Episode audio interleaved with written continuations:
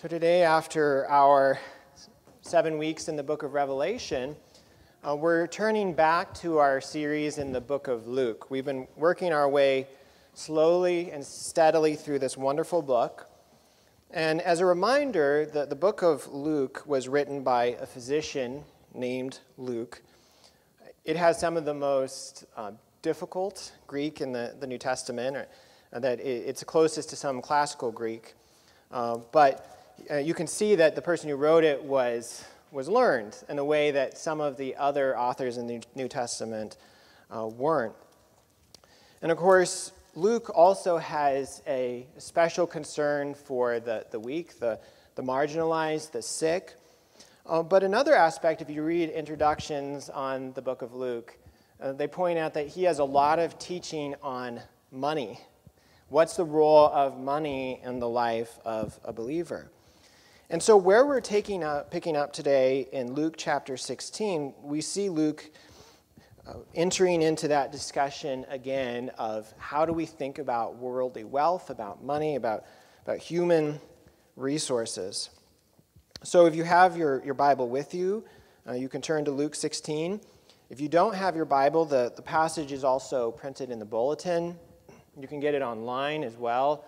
Uh, just Google the passage or get a Bible app like ESV Bible app or the YouVersion app, and you'll be able to see it there. So again, Luke chapter 1, or sorry, Luke chapter 16, beginning in verse 1. He also said to the disciples, There was a rich man who had a manager, and charges were brought to him that, his, that this man was wasting his possessions. And he called him and said to him, What is this that I hear about you? Turn in the account of your management, for you can no longer be manager. And the manager said to himself, What shall I do, since my master is taking the management away from me? I am not strong enough to dig, and I'm ashamed to beg. I have decided what to do, so that when I am removed from management, people may receive me into their houses. So, summoning his master's debtors one by one, he said to the first, How much do you owe my master? He said, A hundred measures of oil. He said to him, Take your bill and sit down quickly and write fifty. Then he said to another, How much do you owe? He said, A hundred measures of wheat. He said to him, Take your bill and write eighty. The master commended the dishonest manager for his shrewdness. For the sons of this world are more shrewd in dealing with their own generation than the sons of light. And I tell you, make friends for yourself by means of unrighteous wealth, so that when it fails, they may receive you into the eternal dwellings. One who is faithful in very little is also faithful in much. And one who is dishonest in very little is also dishonest in much. If then you have not been faithful in the unrighteous wealth, who will entrust you with true riches? And if you have not been faithful in that which is another's, who will give you that which is your own? No servant can serve two masters, for either he will hate the one and love the other, or he will be devoted to the one and despise the other. You cannot serve God and money. The grass withers, the flower fades, but the word of our God endures forever.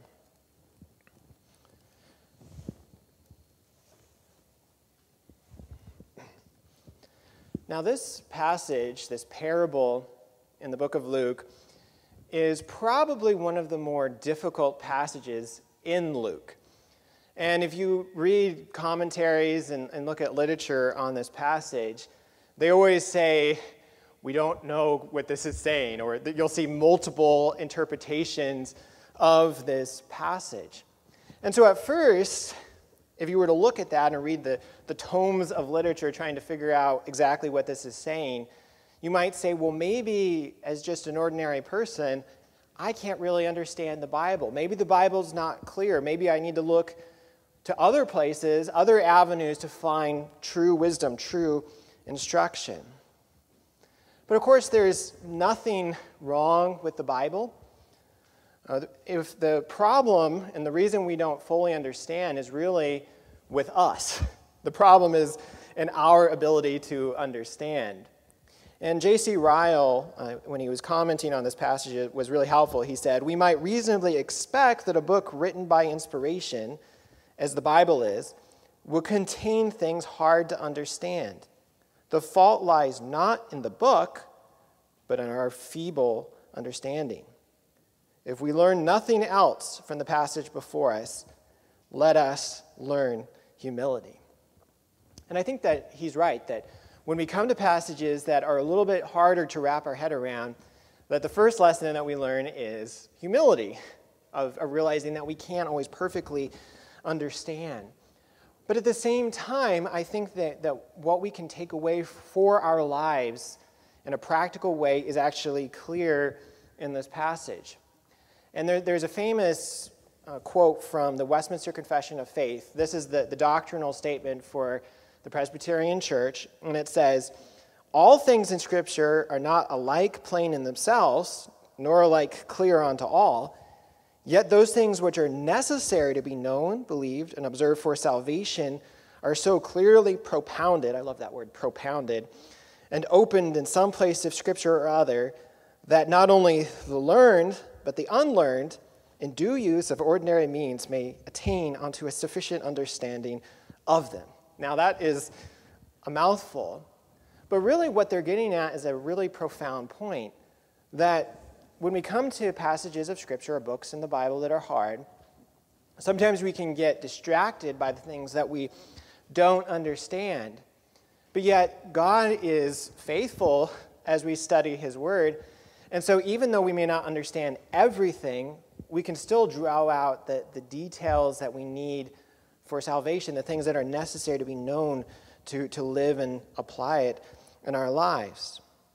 And it's no different for this passage here in Luke. And so, with all of that in mind, we're going to dive into this parable. So, first, we're going to look actually at the parable, what it means, and then we'll turn to the application, uh, what it means for us today. And so, let's start by looking at the parable. And you'll notice that Jesus is telling a story about a dishonest manager. And it's interesting that he calls him a dishonest manager. Um, and he essentially has control as a manager over the estate of a rich man, his boss. And the, the manager gets word through the grapevine that, the manage, that this manager is mishandling his possessions, uh, is being dishonest with his wealth. And in some ways, you can tell that the manager, the, the rich man, or sorry, rather the, the boss, the rich man, uh, was not really doing a very good job of being aware because he hears through the grapevine what is happening. And so he, he goes to the manager, and we see in verse 2, he says, What is this I hear about you? Turn in the account of your management, for you can no longer be manager. And so this is what, I mean, some probably some of you have experienced at different points in your life where the boss walks in and says, oh, You're going to be done at the end of the day, clean out your desk, you're through. But there's this short period of time where the, the manager still has control of the books. He hasn't handed in all of his files yet to the rich man. And so he, he starts to reflect on his situation how he's going to, to face unemployment. And he says, Well, I'm, I'm too unwilling to dig. I'm not going to do manual labor. And I'm not willing to beg, that he's too proud to go out and beg. And so he ha- says, Well, I have to think of some scheme. So in verse 4, he says, I have decided what I do so that when I'm re- removed from my management, people may receive me into their houses. So, going on in verse 15, it says, So summoning his master's debtors one by one, he said to the first, How much do you owe my master? He said, A hundred measures of oil. He said to him, Take your bill and sit down quickly and write fifty. Then he said to another, How much do you owe? And he said, A hundred measures of wheat. He said to him, Take your bill and write eighty. And so, what is the manager doing here? Well, you could say that he's falsifying documents, he's cooking the books, he's, he's changing how much people owe his master before he turns the book in. And presumably, there wouldn't be an easy way to verify that he had changed it. And so he wouldn't get in, in trouble. Of course, if he completely eliminated the debt, people might catch on to it. But the person owing 100 measures of oil, it says, he cuts it in half to 50. The person owing 100 measures of wheat suddenly owes 80. And he hands in the book. And I love how Phil Ryken comments on this. He says, The master's debtors had no reason to suspect that the manager was acting dishonestly. Everything seemed perfectly above board. After all, the manager was the creditor's personal representative. And if he wanted to reduce their debt, that was his business. They were just grateful to have the books fixed in their favor. So grateful that they would feel personally indebted to the manager. He would have, made friends with his master's money. Later, when his job, when he was out of his job and needed a place to stay, he could ask them for a favor in return. And so it's really a, a brilliant plan to be able to, to use his master's money to, to make friends, to have other people then indebted to him as the one who reduced their debt rather than just indebted to the person who had originally lent them money. And some commentaries try to then say, well, maybe the dishonest manager wasn't being all that dishonest. They say, well, maybe he was just forgiving his commission on the debt, or maybe he was just forgiving the interest that was already illegal under Jewish law. But I think that the simplest, the most straightforward interpretation here is that he was doing something illegal.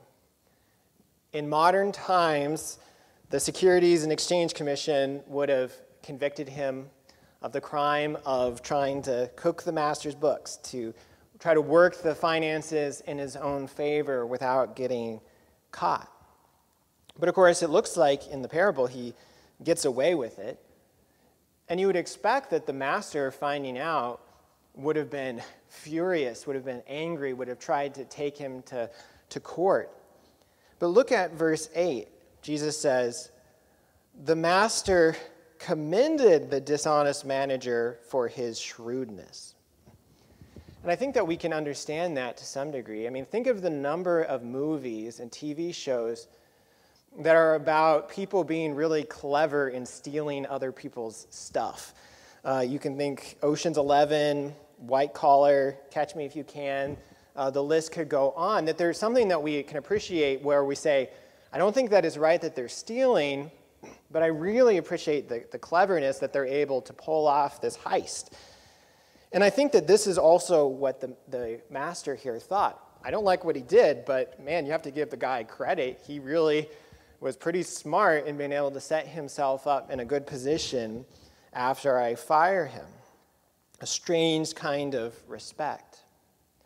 And so that's the parable. But now let's turn and start to think a little bit more about the application, what it means for us today. And thankfully, we're not left just with the parable because Jesus does give us some interpretation of it and what follows. And I think the first thing that we need to pay attention to on the side of application is that Jesus doesn't want us to cheat and steal. He's not holding up the dishonest manager because he wants us ourselves to be dishonest. Uh, he doesn't want us even to be like the master who's commending somebody for doing something that's dishonest. That we should love truth, we shouldn't steal, we should love the the eighth commandment, the ninth commandment. And I think that this is what Jesus is actually getting at down in verse 10. He says, One who is faithful in very little is also faithful in much. And the one who is dishonest in very little is also dishonest in much. If then you have been faithful in the unrighteous wealth, and we'll talk in a minute about that phrase, unrighteous wealth, who will entrust you with true riches? And if you have been faithful in that which is another's, or sorry, if you have not been faithful in that which is another's, who will give you that which is your own? And so, Jesus is saying that we can learn from the dishonest manager by antithesis. He's saying that he was dishonest with little and dishonest with much. And that by contrast, then, we're called to be honest with little and honest with much. And an example of this is actually the way that the process of ordination works in the Presbyterian Church. Uh, when somebody's looking toward vocational ministry, uh, they're required to do an internship in a local church before they can uh, go through the ordination process. And that's what Jonathan Hatt is, is doing with us here at Hope. But in the past, when I was at other churches before planting Hope Church, I remember some interns where you kind of had a feeling that they wanted to be the senior pastor immediately. And that they, thought, well, I'm really above you know, setting up chairs or doing small administrative tasks that I want to do the, the great and important things of ministry, that this is kind of beneath me. Uh, but of course, being lazy in the small things, in reality, actually disqualifies you for the big things. And that's always been something I've been so thankful for Jonathan. Uh, because he is really diligent in the small things. I call him all the time, a couple times a week. Hey, Jonathan, I need your help with this, or think through this, and he's always willing and says, "Oh, give me 10 minutes, and then I'll I'll read that thing that you need me to read over. And so there's this, this diligence in small things to then be able to do bigger things. But I think that this applies to all of us as well. Because people say, well, if I had millions of dollars, if I won the lottery, I would give money to my family, I would support ministries, I would support missions overseas, I would do great things if I only had the money to do it. But of course, we all have heard stories of people winning the lottery, winning millions of dollars, and then within a couple months or a year, it's all gone. They've completely squandered it. And part of the reason for that is that there can be is the case where they weren't diligent with when little things that they had before they won the lottery. And so how then would you expect them to be diligent with a vast amount of money and to be able to use that wisely? And so the question then is what does it look like for you, for, for me, to be diligent, to be honest, to be faithful in small things here and now? And these are some questions that you can ask yourself that if you're unemployed, how can you wake up every day and be diligent with your time and your energy? If you are underemployed and you feel like you're not doing the things that you want to do or you're gifted to do, how can you do what may feel like a menial task to the glory of God? If you don't have a lot of money, if you wish you had more money, how can you budget and use the, what you do have in a way that's wise, trusting the Lord for the future? And so, again, Jesus is saying in, in this way, don't be like the dishonest manager. Be diligent, be faithful, be honest in little things and in big things. But at the same time, Jesus both uses the dishonest manager as a negative example, but then also as a positive example that there's a sense in which he does want us to be like the dishonest manager. And it's not in being dishonest, but in a different way. And this is what Jesus is saying in verse 8. So look there in your Bible. He says, The master commended the dishonest manager for his shrewdness. For the sons of the world are more shrewd in dealing with their own generation than the sons of light. So you see what Jesus is saying that the people who are obsessed with the world, worldly people, can actually be more diligent, more shrewd, more careful with the things that they have to accomplish their purposes than believers are with the resources that, that we have. And again, J.C. Ryle says, The zeal of men of business encompassing sea and land to get earthly treasures may well reprove the slackness and indolence of believers about treasures in heaven. And as an example of this, I, I, think of the East India Trading Company. I was reading an article about them uh, a few months ago, and it was really fascinating. Um, they were active between 1600 and 1874. Uh, they were a British joint stock company, and they wielded an, an outrageous amount of power and influence, especially in India and Southeast Asia. Uh, they had their own army. They warred against China in the Opium Wars. Uh, they were influential in spreading race based slavery in the world. Uh, and they, they were brutal, they were effective, uh, they were powerful, and they were part of the spread of European colonialism throughout the world in that period of time. But then it's interesting that at the exact same time, Europe also saw the birth of the missions movement, at least in European Christianity at that time, where people were awakened to the fact that they needed to actually be carrying the gospel to people who hadn't heard it yet. Uh, men like William Carey, others bringing the, the gospel to India, to, to China, to Southeast Asia. But really, the, the sad reality of history is that often the East India Trading Company was better at doing what they were doing than the Christian missionaries were at what they were doing. Um, and it, the reason is what Jesus says the sons of the world are more shrewd in dealing with their own generation than the sons of light. And so the East India Trading Company was willing to expend a lot to risk a lot to, to reach new markets and to do what was necessary to accomplish their purposes. But then, so often, Christians were probably pouring their money into the East India Trading Company, not into missions, uh, unwilling to, to risk in the way that was necessary to see the gospel go forward. And of course, what we're left with is so often a legacy of European colonialism in the world rather than the legacy of the, the love and service of the gospel that should have flowed out. And uh, related to this, I, I was talking to a friend a while back who is involved in marketing. And he was telling me that, that one of the best ways for him to sell products is to go door to door. And I was really shocked by this because I said, because you think of in the, you know, the 50s knocking on doors with vacuum cleaners to sell them. And I said, Well, knocking on doors doesn't work today, does it?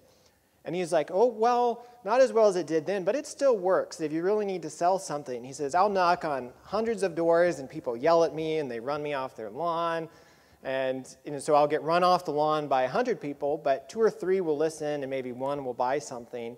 And that's great because then I've made a sell, and that's really all that it, that it takes.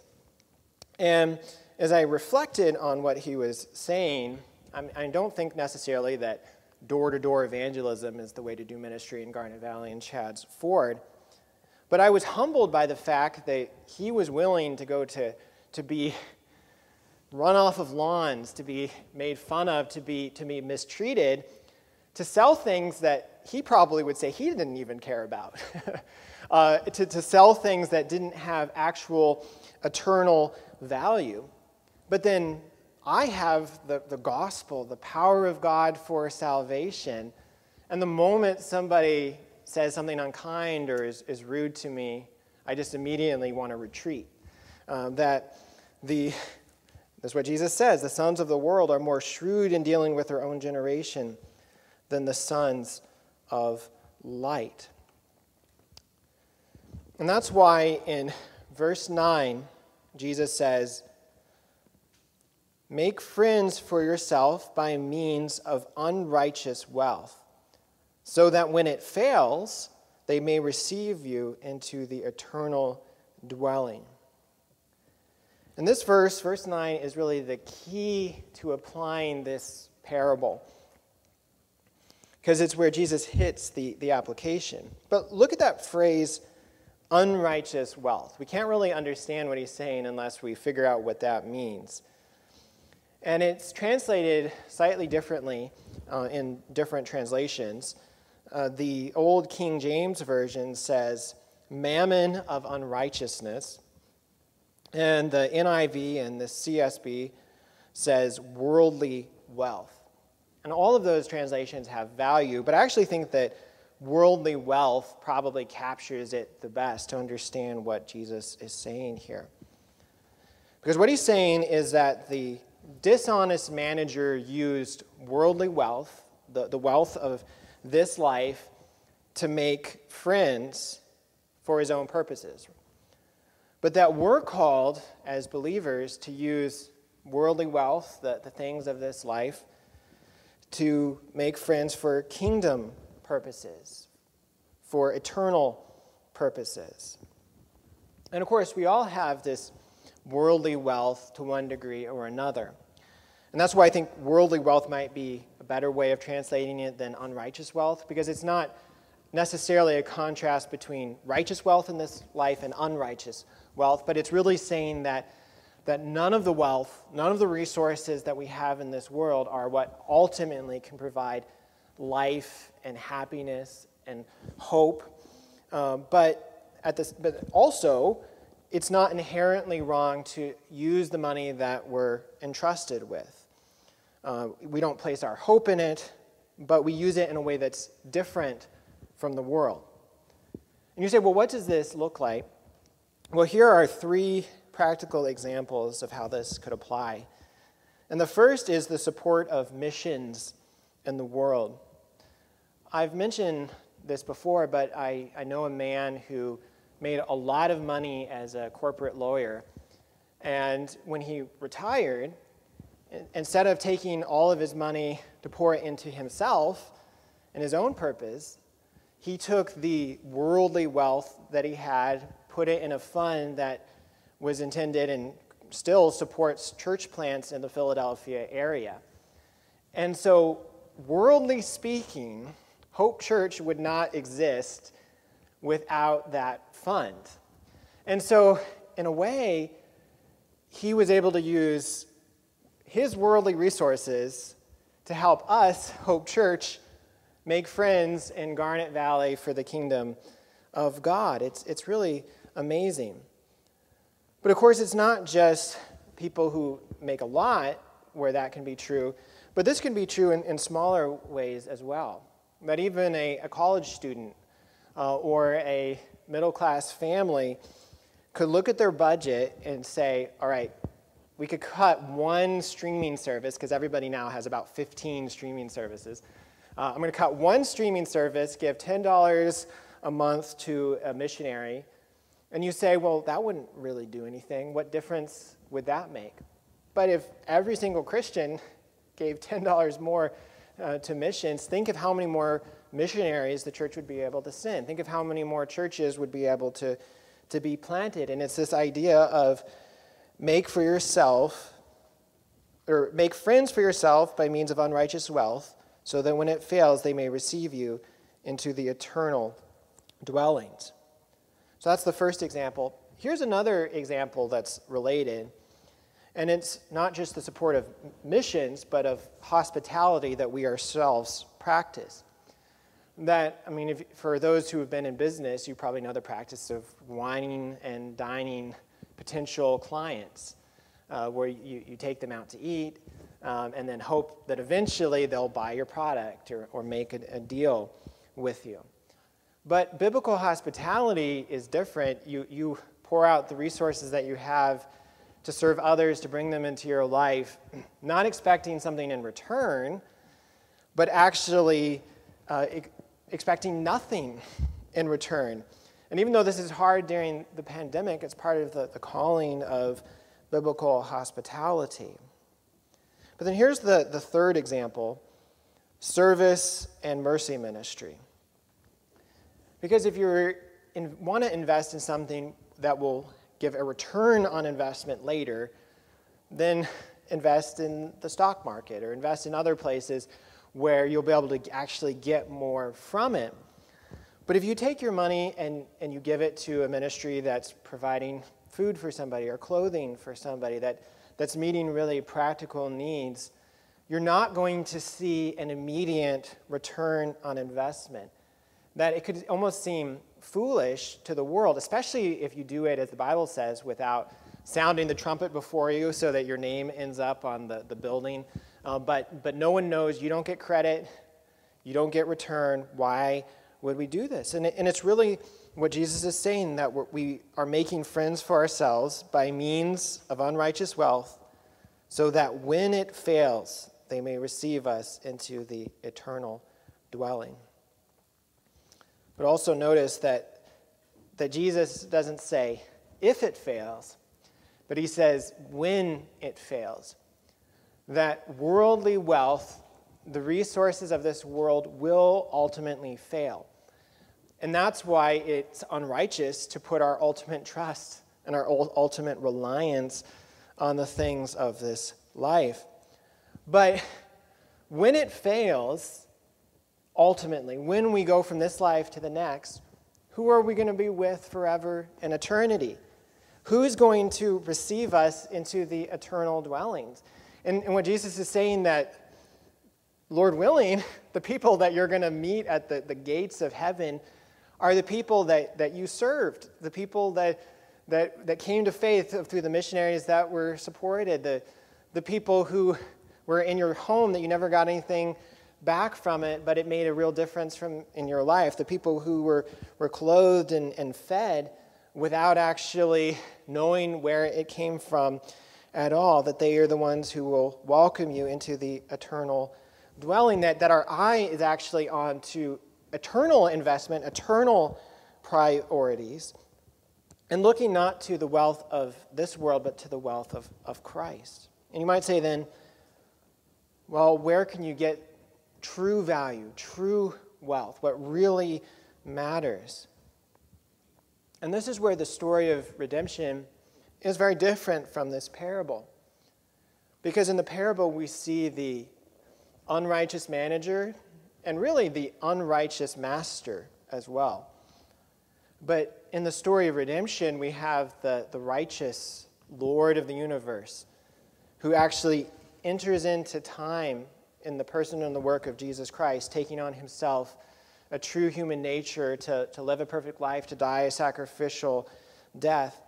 And the way that we take hold of the riches of eternal life isn't through trying to make tons of money so that we can give it away to the poor so that God will be pleased with us. It's not through paying money in indulgences or trying to give tons of money to the church so that we can earn our way into salvation. That, that is, again, an unrighteous way of viewing the use of our, of our wealth.